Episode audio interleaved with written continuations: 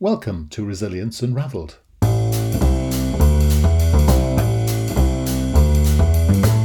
Hi, everybody, and welcome to Resilience Unravelled, a podcast that examines all aspects of personal and organisational resilience. A huge, all encompassing subject that covers the ability to thrive in life by harnessing your cognitive, emotional, physiological, and contextual abilities. I share stories from people who have thrived despite remarkable obstacles, as well as highly successful practitioners and experts across a range of topics. And this podcast introduces their amazing stories and expertise, as well as my own reflections, perspectives, strategies, and tips, which come from my own synthesis of themes and trends from wider learning. You can go to qedod.com forward slash extras to access offers, tools, and resources, including free articles and ebooks. For those of you that would be interested in supporting our work and contributing more proactively, you can find our new Patreon page at patreon.com. Then search for Resilience Unravelled. So, let's get started. Enjoy the show. Hi, welcome back to uh, Resilience Unravelled. Um, and today, uh, someone from Singapore, which is great for me because for the first time in a long time, I'm able to have a a meeting early in the morning and they're late at night or mid afternoon. So I'm talking today to Aneace Haddad, who's an executive coach and an author. And uh, it's a joy to welcome you. Hello, Aneace. Hello, Russell. Good to meet you. And you. Uh, yeah, looking forward to our talk today. Yeah. So, um, well, you better tell us a little bit about about what it is that you do and who you are, and you know all that usual introductory type sort of thing with Mijigi. Right. Okay. Yeah. So I, am as you mentioned in the opening, I'm in Singapore. Um, not really from Singapore. I've been here 16 years. Um, before that, I was in France for 20 years, Italy a couple years before that. Originally from the U.S., but I've lived the vast majority of my life overseas. Uh, originally a programmer, long, long time ago. Uh, became a tech entrepreneur, built a payment software company in France, grew it to 30 countries, sold it in 2007, and discovered that what I that I liked people more than computers. So that sent me on a brand new career doing uh, uh, executive coaching, leadership facilitation. Um, it was a transition I made at 50, and I'm 63 now. So um, yeah, that's kind of that's kind of my background. Very good. And I suppose you're occupied today coaching and writing. Is that the is that the sort of thing? Yeah, I do around. Uh, uh, so writing is is on the side. I do around uh, two thirds of my work is group work, so facilitation, leadership workshops, and then a third or just over a third is one on one coaching. Um, and then the writing over the last few years that was taking up a lot of a lot of my time and then my book came out, my novel came out um, in August of last year. Um, I wanted, I had written two payment software books 20 years ago when I was running my company, mm. and I wanted to do something really different this time. I didn't want to do a five point thing on here's how you do leadership and all that. Yeah. And and so I I, I I I chose to do it as a as a novel, which took me five years to write and three writing coaches to learn how to how to do that yes it's an interesting way it's an interesting method to take because there's a lot of i suppose you're freed up from reality and you can just make your points you can illustrate things quite interestingly I, have actually played with this concept myself with a, a book but it's it's actually quite difficult to make it a genuine novel and not just have it as a make-believe sort of fantasy tale so how did you use those writing coaches to help you? What what was the how, yeah? So I was Um, I as I look so so the novel is about transformation. It's kind of the fictionalized account of my when I was 50 years old, making that big transition, going from tech CEO to to to executive coach. So it's a fictionalized version of it. There are anecdotes in there that are real, but the vast majority of it is fiction the the huge transformation for me going through that process is kind of a the same transformation we go through as becoming a coach where we learn not to teach and after you've got some few decades of experience running companies and stuff you're it's a very natural thing to just kind of give advice and tell people what to do. They're asking, they're asking, what do I do in this situation? And it's easy to answer. So the the process of making it fiction is how do I tell the story without telling people what to do or giving advice and speaking basically speaking down. It's it's allowing people to tap into their own wisdom as they're listening to the story. Speaking so it, yeah speak yeah. And so i would have the i would have a coach listening reading it and saying okay you're teaching again. And i can hear that voice now in my head. You're teaching you're teaching so it was um, it was a powerful process to really become a better coach as well by by learning yeah. not to teach. So so it's quite the the book's interesting because it encapsulates some of your views on leadership, and I think you know on on your site you talk about uh, which is aneace.com which we'll come to later. But you talk about this concept of lyrical leadership, and then in the book you have a five step path. Is is the five step path about lyrical leadership, or is the are these different ideas you're exploring? They're they're different ideas. Lyrical leadership is something I've been playing around with recently as I consider what might be another book um, in this area. Lyrical leadership is simply um, uh, poetry applied to leadership.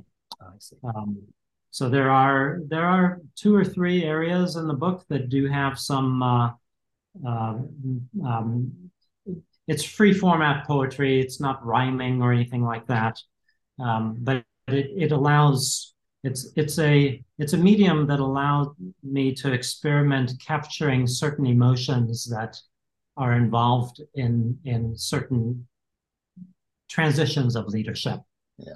um, that that come out stronger without telling people hey here's what you're going to experience this is what you need to do so it, that's all lyrical leadership is. It's it's okay. a different way of capturing those emotions. It's a very interesting art form, poetry, isn't it? It's such a I mean, it's eh, people talk about being the tortured art, don't they? But it's um, it, it's one of those sort of areas where what you read has very little bearing to the effort that's often put into it, because the process of poetry is about converting his complex idea into some something simple which exactly. I guess is one of the bases of executive coaching, isn't it? And actually being a CEO. Exactly. Exactly. Hmm. So for me, it's just another method. It's just another medium to experiment. And that right now, I'm just playing with that. Yeah. Um, the book is is fiction. is It's long form fiction as opposed to a short story. Um, I was somewhat. Um, I'm sorry. No, I was going to say it's a fascinating title. It's called "The Eagle That Drank hummingbird nectar. So I'm just quite intrigued how you came up with that title. That was uh, there are um, two bookend dreams that the protagonist, one of them at the beginning of the book and the other one near the end of the book, that that's where the title is from. It's uh, his own discovery, um, his own discovery of how to balance out kind of uh, the hunter energy that we have building companies and stuff and going out and getting sales and, and revenue and everything. How to balance that with uh, something a lot more um, flexible adaptable resilient. That's the hummingbird energy. Without losing one or the other it's kind of a fusing right.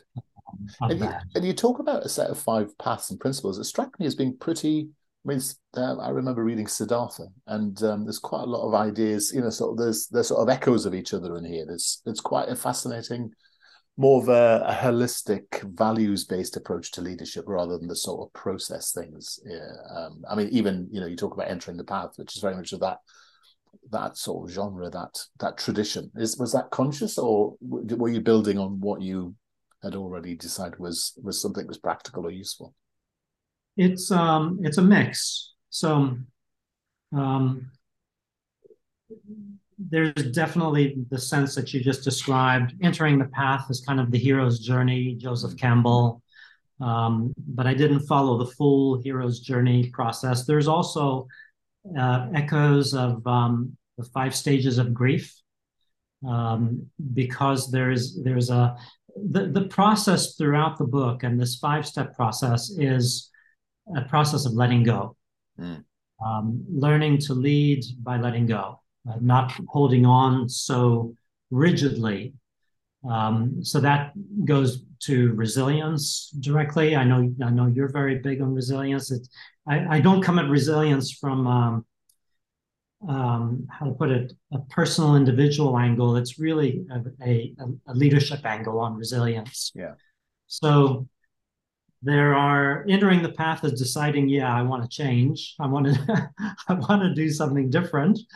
And we don't always make that decision. It takes a while to make that decision. Yeah. Seeing into the beautiful abyss of the mind is um, a different way of looking at limiting beliefs. Um, that looks at limiting beliefs as something powerful and to be admired in the way the brain works because they're they're they're, shortcuts. Mm. But every once in a while one of these shortcuts messes us up. So that's that chapter. And then there are three chapters of letting well, go let, let, let's let's come back to that if we, with the next three chapters you would. I'm quite intrigued by that title the abyss of the mind yet you describe it as actually being quite full.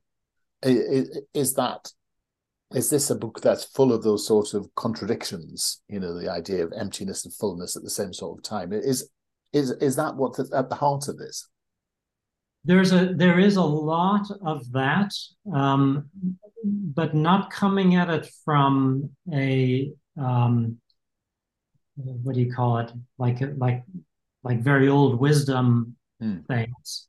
It's more coming at it from the power of and versus or. Oh, i see. Um, and you you you you'll i mean i'm sure you're aware a lot of times leaders get stuck. They'll look at i need to innovate but i also need to meet my quarterly results yeah exactly how do i do that yeah so then the the the the, the paradox is going into an and situation. How do I innovate and meet quarterly results? Yeah, exactly. Those are the kinds of things that I look at in terms of the the limiting beliefs. Yes, um, and and that's that. It, that is one of those simple words, and and all, which is incredibly complicated to to do it. And I see your point now about this sort of need for self wisdom and such like. And now I understand the concept of letting go. So, sort of delve in a bit more from detaching the illusion of self, because that, that sounds great. I mean, it's it's it's it's great because you're in the in the sort of novel area. It's it's actually yeah. quite philosophical as well as, uh, yeah. as, as, so I can see the Eastern the Eastern philosophy is definitely driving all the way through this, isn't it? There there is definitely Eastern philosophy behind it. Um, mindfulness. Yeah. But I hardly I don't even talk about mindfulness in the book. It's not good. The the so detaching from the illusion of self is um, very practically speaking, it's it's it's loosening the grip on all the labels that we create around ourselves. And these are individual labels: me as a leader, me as a man, uh, uh, my company, the team label. So we have we're surrounded by these labels. We bathe in these labels, and we get hooked by them. And you see a lot of the a lot of the suffering in the corporate world is letting go of those is holding on too long to a label that's past its prime time. Yeah. Um, individuals do it and have trouble moving to the next level because they're still thinking of themselves in, in, in some old label. And then we do it as organizations. Um, I'm a mobile phone company. I'm not an IT company. A company I'm working for right now, are they an energy company or are they something else? Um, so it, it, it's learning to loosen those labels so that we don't we're not as hooked to them. That way we can flow easy. And then it goes back to resilience again because then you bend and sway, and you don't simply break when your label is is is no longer valuable. Yes, I, I love that. I think that's a brilliant. Uh, you're right. Psychologically, we de- we define ourselves all the time. I mean, one of the things that drives me nuts is psychometric profiles. When people tell me I'm a red, or yes. I'm an INP3 or something. It's like, well, you're not. Yeah. you're not yes, that yes, thing. You you just happen yeah. to have been identified as something bearing those characteristics yeah. from stuff you've written about yourself, you know. So it's yeah, exactly. And, but humans have a need to categorize and label, don't they? So it's so and, and, I suppose one of the labels that the book creates is a lack of label, which is a label in itself in a strange sort of way. It, well, it, it's um, the angle is not to get rid of the labels; it's to loosen them up. Right so that I can have labels, but I'm not as attached to them. Yeah. So, for example, I, those psychometrics, I use them all the time. My clients use them all the time. Oh, I love them. And they can be useful. Yeah. But if you identify I'm a red and I will never ever be anything but a red, then you can't grow and, and adapt. and and in reality, people go through those colors, so the, Yeah. the psychometrics, and that they'll change over time. Um, and if they can be aware of the changing, they can make conscious choices that'll impact that changing. Yes. So that's that's where I get it. It's not get let's get rid of it. It's uh, let's loosen them up. Let's not let ourselves be be um, how to put it fossilized, calcified Yes. on that label. Interesting. Um, so then, then this makes a lot of sense now. Relinquishing the lust from control is one of your five principles or uh, That's uh, frameworks. that So is this is good. This makes sense. that one is such a common one that Yeah. uh, my value comes from having control, having the answers. My value is in solving problems, and if I if my people start solving problems, then my value goes down. I mean, I'm I'm I'm oversimplifying it, but it's everywhere. So Yeah, absolutely. it's, it's it's learning to have a lesser grip on that. The But- third, the and, and what one- you and what seems to be interesting here. Sorry to interrupt. You've got me very interested. So the the the, the point here is that it, it it it goes against organizational hierarchy, organizational culture in the traditional sense. So what Yeah. you're doing here is, in a sense, throwing that out of the out of the um, out of the window and saying, actually, we need a whole new culture to make this work. Because again, humans often have that need for control or to control. So it's quite hard to get rid of that one, I think. you cannot get rid of it completely and there's a lot of value in the control Hmm. again it's um, finding that i have more value than simply the control that i bring to the situation um, that's what trips people up because they'll go people will will focus so much on that part of what they do well that they come to a certain level and they can't break through to the to the next level. Yeah. Um, so it, it, again, it's very similar to letting go of labels. It's not that I simply relinquish completely control. It's simply that I don't hold on to it in such a rigid way that things break when I loosen control. Well, actually, the, the, the phrase you use is uh, relinquishing the lust for control. And I think that's even more powerful. It's the it's that the, the lust is the problem, isn't it? Not not the control or the relinquishing, I, I suppose. Exactly. Yeah, exactly. I'm yeah, I'm glad you caught that. Yeah. That's okay. I've read it. and and last but by no win, means least, enjoying the, the the joy of a lifelong beginner. And I I I think this is fascinating because I think too the old idea of the fish rotting from the head as a CEO. I think you know that book was Yeah. great, a great book, terrible book to read, but a great title. And I think this Yeah. is the problem, isn't it? We we do that thing where we it's top of the sigmoid curve, isn't it? We we get somewhere, then and then our focus is on not losing it rather than you know getting somewhere else. Yeah, it's it's so human, and yeah, and and no matter how hard we try not to do it, we'll we will do it. Um, and again, it's the same philo- same spirit as the rest of it. It's not that I will never ever do that again. It's simply that I am not as attached to the authority and expertise that I built up over the last 40 years. Yeah.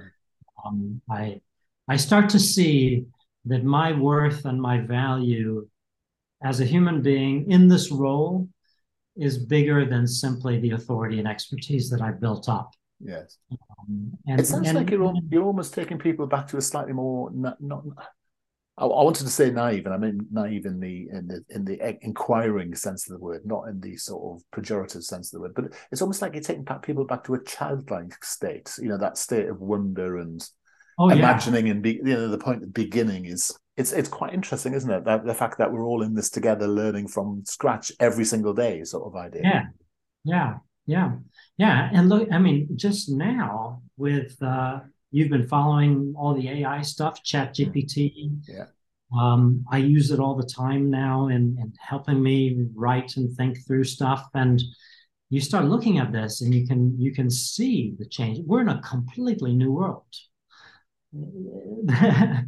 The linear solutions, the linear models that we had to solve problems, they work in things like building a new airplane and stuff like that. But engineering a new social environment that our corporation fits into and that interacts with all these stakeholders is not a linear it's not a linear problem it's a it's a much bigger complex problem to deal with um, so then going back to a childhood sense of wonder and openness to um, a very wide canvas of solutions um, I don't know how we can run a company anymore without going to that mindset. Yes. It's while not losing the control. We need that as well. Yes. Yes, I just I t- the, well, it's the and word, isn't it? That's what's so compelling here because exactly. it's that it's that and the other thing, and I think people do see it as an all thing. I think that's that's and for you know the thing is it's an old NLP concept, isn't it? And versus all is and and versus but, you know that sort of idea, and um, I think that's that's really powerful. I haven't haven't heard anyone talk about this for a while, so it's really quite refreshing seeing this. So. Yeah. So, Aneace, how do how do people get closer to you? How do they find out more about your work?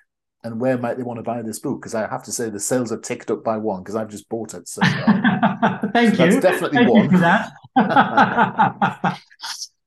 um, so my website is aneace.com, a-n-e-a-c-e.com. Um, the book, there's a link there. It's on Amazon. Uh, it, my work, yeah. So I describe my work there. Most of my work is through partners, uh, um, large organizations working with their clients. Um, so yeah, yeah, but get a good feel for my work there at aneace.com. There's a lot of I keep I put a lot of my ideas in the blog area, reflections, the lyrical leadership leadership that you brought up. Um, so I, I, I try to share some of my fresher writing in that area. And is it all your writing now, or is it all Chat GPT? I mean, now we've caught, now you've confessed I look at ChatGPT as kind of like a thesaurus on steroids. Okay. Um, in the work that I do, yeah, I know that people are using it for all kinds of different things. So, um, in the work that I, if you if you try to use ChatGPT by itself, you come up with something pretty bland. Yeah. But if you start mixing together concepts and then you using ChatGPT to get a new idea, and then you you you you add that in in a different way, and you shake it all up, yeah. um, you end up with something that some very interesting ideas. Um, but on its own, it won't just produce that for you. It's yeah. uh, um, it's an interesting process to kind of um, probe the the depths of everything that humanity has written, because that's kind of what you're touching there. Yes. Um, yes. Um, it, it is an absolutely fascinating blog, um, um, and you have a, a, beautiful way that you use words. I mean, it's really thoughtful. Actually, the words you use, I don't know if you've got this in your background, they're very musical. You're obviously extraordinarily auditory, but um, it's, I'm oh, just sorry, as we're chatting, I'm just looking at the blog and even some of the titles are quite compelling. So, um, oh, absolutely you. fascinating. So, um, remind us of the name of the book, where we can find it. I know we can find it on Amazon because I just found it, as you know. So, uh, the book's called The Eagle That Drank Hummingbird Nectar. That's it. And the site is called aneace.com, A N E A C E.com. Uh, I really do encourage you to go and have a look. It's, it's, it's possibly one of the most, most thoughtful um, um, sites I've seen in a long time on the subject. Uh, and I'm going to have a, a, good old deep delve in it later today. So thank you for spending time with us today, Aneace. It's been an thank absolute you. pleasure. It really has. Wonderful meeting you, Russell. And you. Well, um, all I say, have is a great time in uh, Singapore today if you're staying there. And um, I shall be thinking a lot about the wonderful weather and the humidity and the fantastic. Oh, it helps. Fantastic. Thank you. you take care. Hi, everybody. I hope you found that episode useful and interesting. Feedback is always welcomed, and if you are in the mood to subscribe to us or even leave a comment on iTunes or Stitcher, that would be amazing. If you want to suggest ideas or even people you would like me to interview, then reach out to us at qedod.com forward slash contact. As I said earlier, you can go to qedod.com forward slash podcasts for show notes or follow the links. And you can go to qedod.com forward slash extras to access offers, tools, and resources, including free articles and ebooks. For those of you that would be interested in supporting our work and contributing more proactively, you can find our new Patreon page at patreon.com. Then search for Resilience Unravelled. I look forward to being in your ear next time around. Take care.